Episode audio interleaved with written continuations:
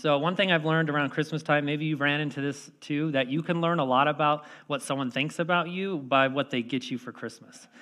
And uh, I, a few years back, I got my wife tickets to the Broadway musical Wicked um, because I think the world of her. And I knew she would absolutely love it, and she did absolutely love it. And then on the other hand, a few Christmas back, uh, Christmas years ago, I got from an extended family member for Christmas a set of oven mitts and a teacup. And we, me and my wife checked the label multiple times ago, so it was the right name on the right box. Okay, and uh, I was like, man, they think a lot differently about me than I think of me. Um, and I, I remember thinking like did they confuse like a white Christmas with like a white elephant gift exchange? Like what happened? But I just remember thinking like out loud to my wife, like, what is it do they think about me? And uh, I was wondering, like, how many times have you wondered the answer to this question? What do they think about me? What does he or what does she think about me? Or maybe it's like, what does he or she really think about me? Like, do they like me or do they like me like me?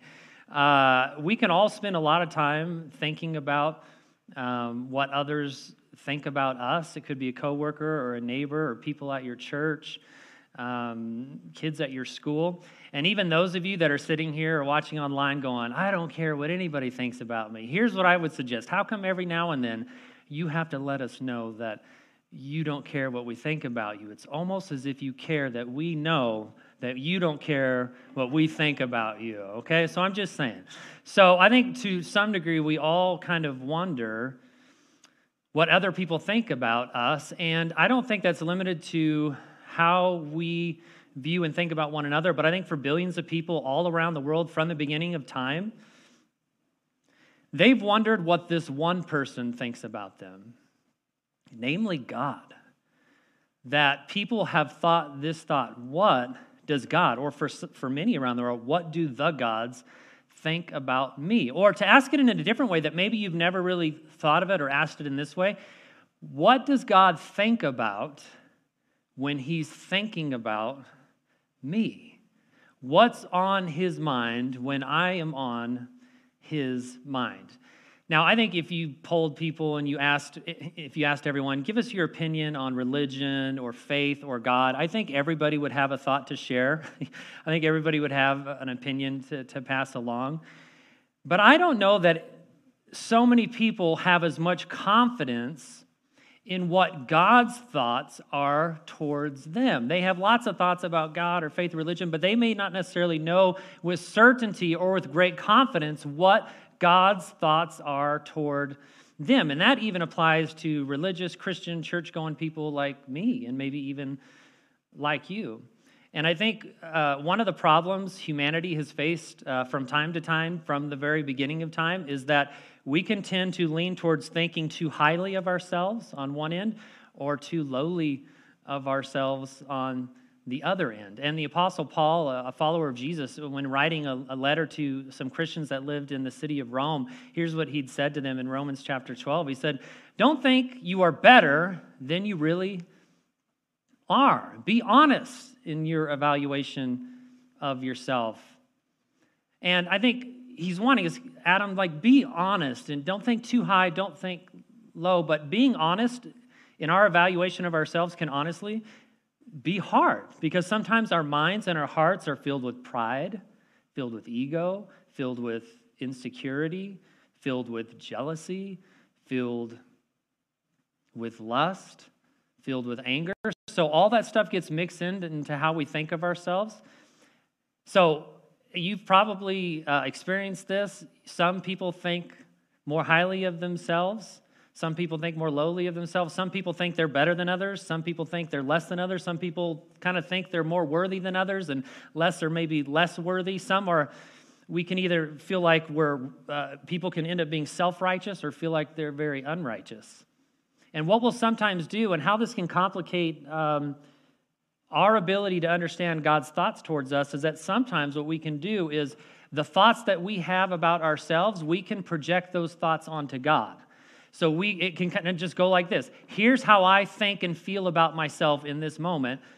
I am sure God is probably thinking and feeling about me exactly that same way. So we take our thoughts and feelings, good or bad or ugly, we can sometimes project them onto God, and especially when uh, we're doing really, really good or really, really bad. If we're feeling really, really bad, we can be like, oh, God knows I'm bad. He probably doesn't, I can't even go to church. and if we're feeling like, I'm really good, God probably thinks I'm really good too, and, and He probably loves me the most, right?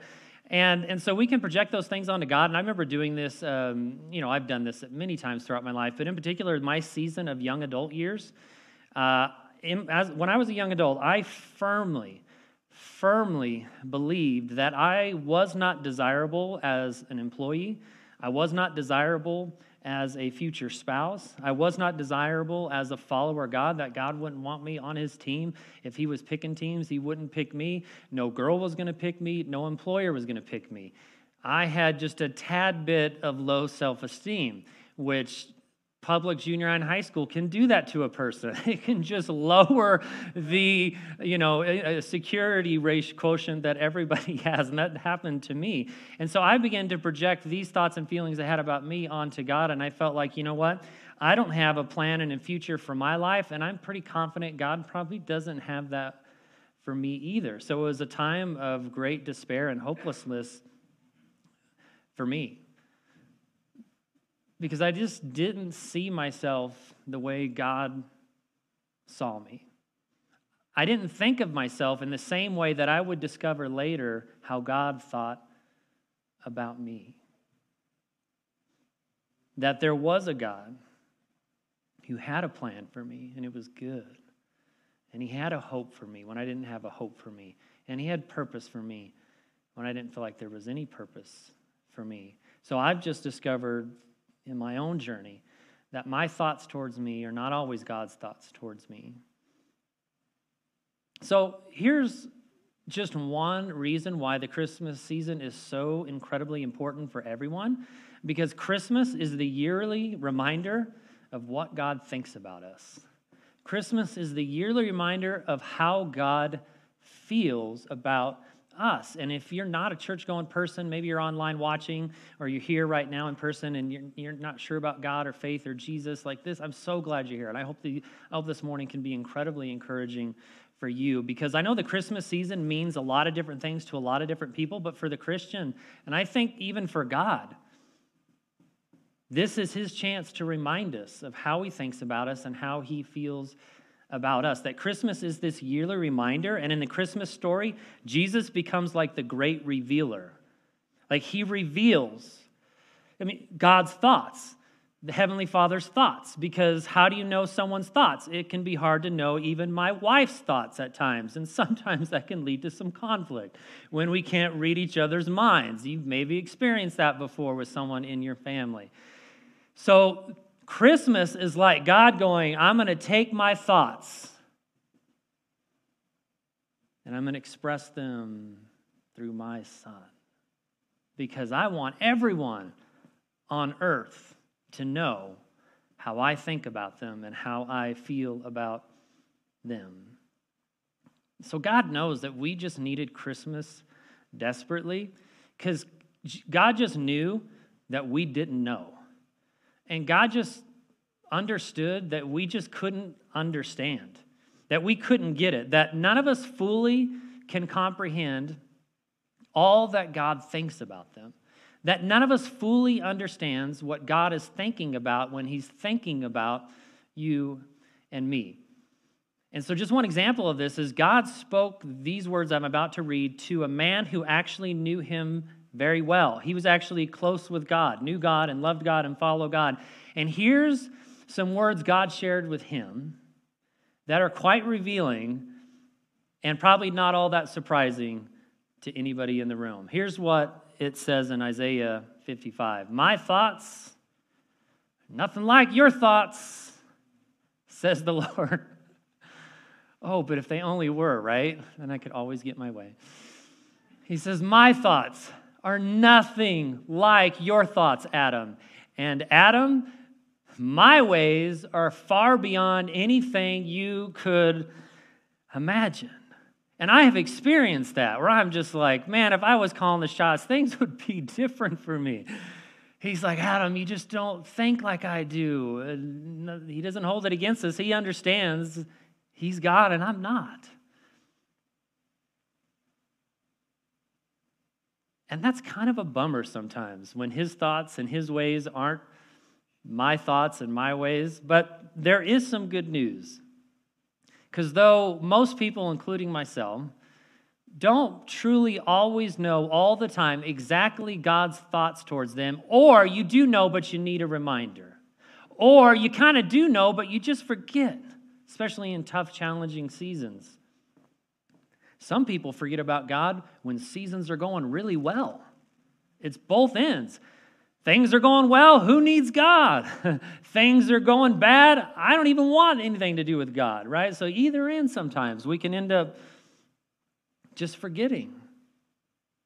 But God did do something to help us know what his thoughts are towards us. And actually, it's not just something, he did some things. He did many things. So if, if you've uh, read the Bible, you know, even the Old Testament and the, and the New Testament, and the Old Testament starts in Genesis with creation and goes on the end to Malachi, depending on how your Bible orders it. So in the Old Testament, uh, one of the things God was doing, he would send people often a prophet, men and women like uh, Abraham and Moses and Deborah and Isaiah, who we just read uh, from his book, he would send all these people to speak on God's behalf so people would know what was on God's heart and what was on God's mind, because until then, people just didn't know. They wondered. I wonder, I mean, literally, forever, year after year after year after year, people wondered, what does God think about me? What does God think about us? Does he love us? Does he even like us? What can we do to make him like us? Let's kill some animals. Let's sacrifice some things. Let's build some huge things on top of huge mountains because he's probably up there. And if we can build things that are closer to him up there, he'll be happier with us down here. Let's build just elaborate buildings that we can go to, and he'll be happy about that. Because everybody had this like insecurity about how God thought about them, how God felt about them. So, all around the world, people were doing all kinds of things, extreme things. People were cutting themselves to get attention from God, like, He surely sees me because I'm bleeding now. He surely's happy with me because I punished myself. I mean, people just didn't know. They weren't confident what God thought about them. And I think we're like that today sometimes. We just don't accurately or fully understand what God's thoughts are towards us. So some attempt to figure it out by just do good, do good works, works all the time. Just do good, do good. At least do better than, the person to your left or right, and then God will, then I'll know God will be happy with me. Then He'll think highly of me if I could just make sure I do really, really good. And then, sadly, on the other end, people that feel like they're doing really, really bad, they just think, well, God certainly wouldn't want anything to do with me. He certainly wouldn't care to even know me. So God did a lot of things. He sent a lot of people on his behalf to speak what, is, what was on his heart and on his mind. But I don't know if you've ever uh, been in the middle of a project, uh, or I have, I have a, I'm a, a father of two kids where you're like, all right, if the dishwasher is going to get loaded correctly, everybody just out. I'm going to have to do this, all right? If we're, if we're going to plow, uh, plow the snow, I'm just going to have to do it. Have you ever had something going on in your life where you finally arrived at a place, if this thing is going to get done, I'm going to have to just do it. I can't ask someone else to do it on my behalf. So God, in his infinite wisdom, arrived at a place that he was, he knew, he had, this was his plan all along, where he goes, you know what? It's time for me to put a period on sending other people to say what's on my heart and mind.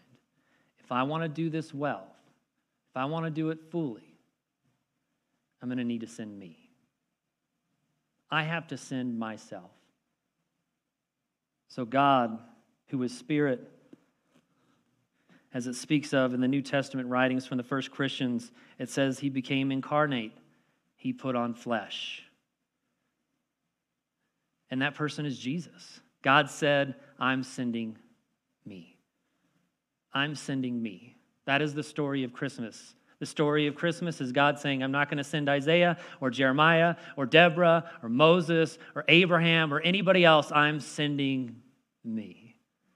So God sends himself through his son, Jesus. And that is the Christmas story. And this is our joy to the world. This is our joy to the world. Joy to the world, the Savior reigns. Let men them songs employ. Let their songs employ. Sing about it.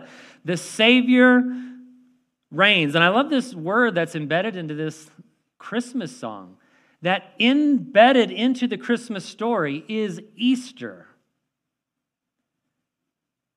The Savior, not the baby, the Savior.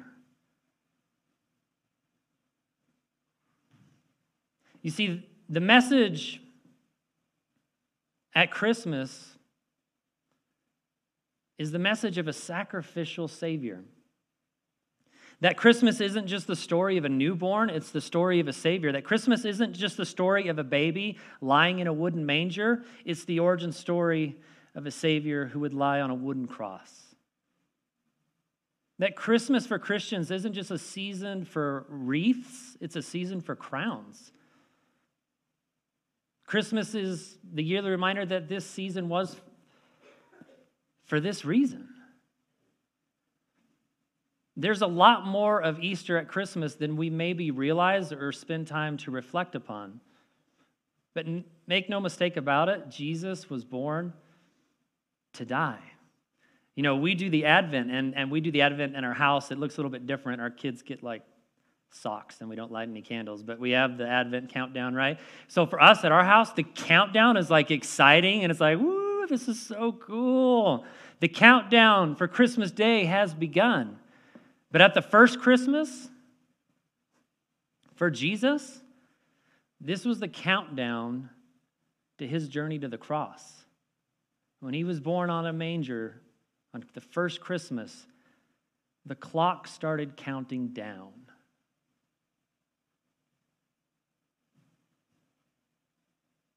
Christmas was the beginning of Jesus' end. And Jesus' end would unleash an all new beginning for all those who put their faith and trust in him. Paul, a follower of, of Jesus, uh, wrote this to a young pastor. He says, Here's a trustworthy saying that deserves full acceptance Christ Jesus talking about the first Christmas, came into the world to save sinners. This was the whole point of Christmas to save sinners. We needed a Savior. Joy to the world, the Savior reigns. Jesus was born to die, and to save our lives, his life would have to be taken to be laid down. That Jesus was literally born so that we could become born again.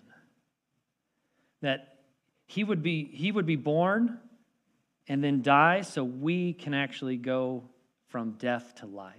He went from life to death so we could go from death to life. So we could be born again. So we can be given a new heart and a new mind, forgiveness of sins. So, what is Jesus's birth have to do with how God views you and views me? And what does Christmas reveal to us about God's thoughts towards us? So, a letter written to Christians about 60 years after the story of Mary, Joseph, and the shepherds reveals a lot about what was on God's mind during the first Christmas. And I want to read it to you. It's found in the letter in the New Testament called Hebrews. And here's what it says Therefore, since we are surrounded by such a great cloud of witnesses, meaning all the Christians that have gone before us, let us throw off everything that hinders. Have you ever, have you ever tried to run with God and found there's things that hinder you? there's things just pulling at you, getting in the way. Let us throw off everything that hinders and the sin that so easily entangles us. I love this. I can relate to this verse. You ever had some sin so easily entangle you? You're like, Yes, Jesus, I'm excited. I just got back from youth camp or men's retreat. I'm ready to run after. And you're like, What's this sin kind of hanging on here? What's this pride? What's this anger? What's this insecurity? What's this fear? What's this worry? What's all this stuff that just keeps hanging around, that just keeps coming back up in our lives? I, I, I can I can relate to that. So he says, let us run with perseverance. We got to endure through some tough stuff when you run with God. The race marked out for us. I love uh, getting chances to run races here in Utah, and thank God because I get lost easy, but they clearly mark out the race before you. They let you know exactly where the track is and where you should run. That's what the visual Paul's going with. So then he gives us some advice. And then he shares something that's quite revealing that is meant to deeply impact our souls in a very encouraging way. He says in verse 2 fixing our eyes on Jesus, the pioneer and perfecter of our faith. Fix our eyes on Jesus, mean, meaning, okay, when you're running with God, you're going to have all these other things you can look at that can hinder you, that can entangle you, that can distract you. Try not to look at that and look to Jesus. Look to Jesus. But we're all going to experience, like, you know, you're running, and like, I love God oh, she's hot. I love her too. Oh, you know, what do I do? I, you know, you know, can I do both? God, you cool? Whatever it is, right? We can just start looking at other things that can hinder or tangle us up or ensnare. Us. So he says, just look, fix your eyes on Jesus, the pioneer and perfecter of our faith. This is, and this is the revealing part. This is the powerful part. This is so important. For the joy set before him and then the next words are just startling. And we, can't, we don't even have a con, really the ability to fully understand this because we don't, if we see crosses now, they're on top of church buildings and there's not actual people on them like there were when the, this letter was written. For the joy set before him, before Jesus, he endured the cross, scorning its shame, and sat down at the right hand of the throne of God. For the joy that was set before him, that there was a joy set before Jesus that helped him endure the pain and humiliation and the shame of his death on a cross. And certainly, much of that joy was found for Jesus in the fact that he was obeying his heavenly Father and doing what his heavenly Father told him to do. But here's the cool part. Here's the mind blowing part. Here's the part I don't really have the ability to fully comprehend at times is that you were the joy set before him. I was the joy set before him. We were the joy that was set before him that helped him endure the cross.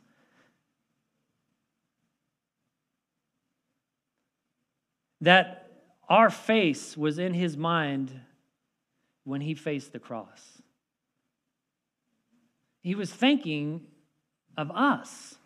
Jesus was thinking of us. When I am hurting and in pain, I think a lot about me. And how do I get rid of this hurt and pain? Here's Jesus enduring the cross, and the joy that was set before him was you, and you weren't even born yet. The joy that was set before him was the whole world.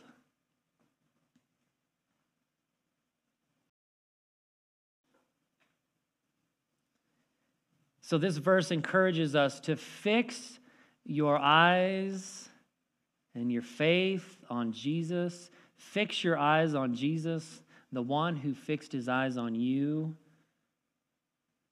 as he carried and laid on that cross. Oh, the wonders of his love and the wonders of his love.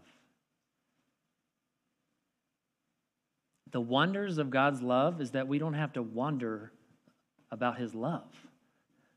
That's one of the greatest wonders of his love. We don't need to wonder about it because he's went to great lengths, heaven to earth. He's went to great distances all the way to the cross to let Adam know, to let you know, to let you know how much he loves you. He wanted to take some of the wonder out of it because people, they didn't know. I'm not sure.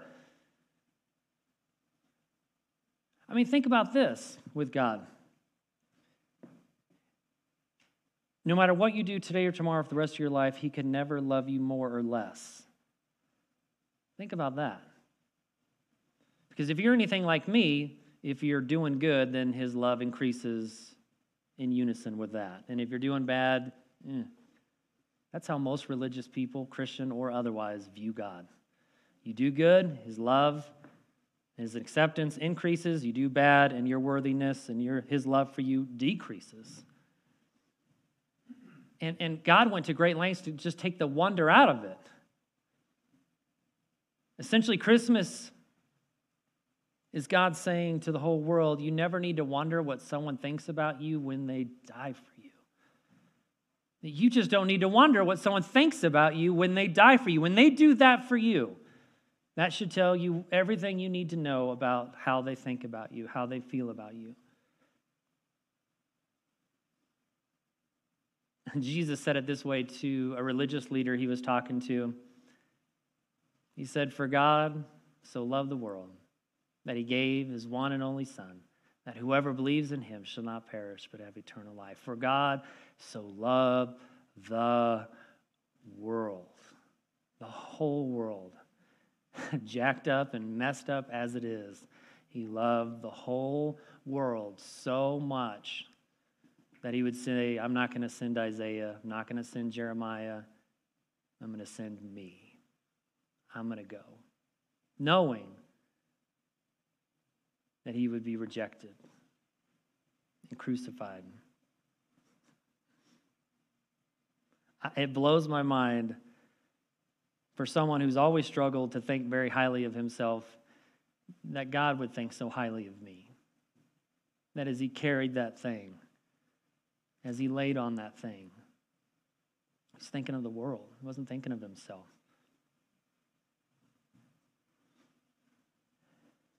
About 41 days after the birth of Jesus, Mary traveled to Jerusalem to the temple with Jesus. As was part of her Jewish tradition, she was there to offer a sin offering at the temple. So she had to wait a certain amount of time. A woman had to wait a certain amount of time after giving birth before she would be called clean again and could enter the main temple to offer a sin offering for herself. So she's there with Jesus as a baby,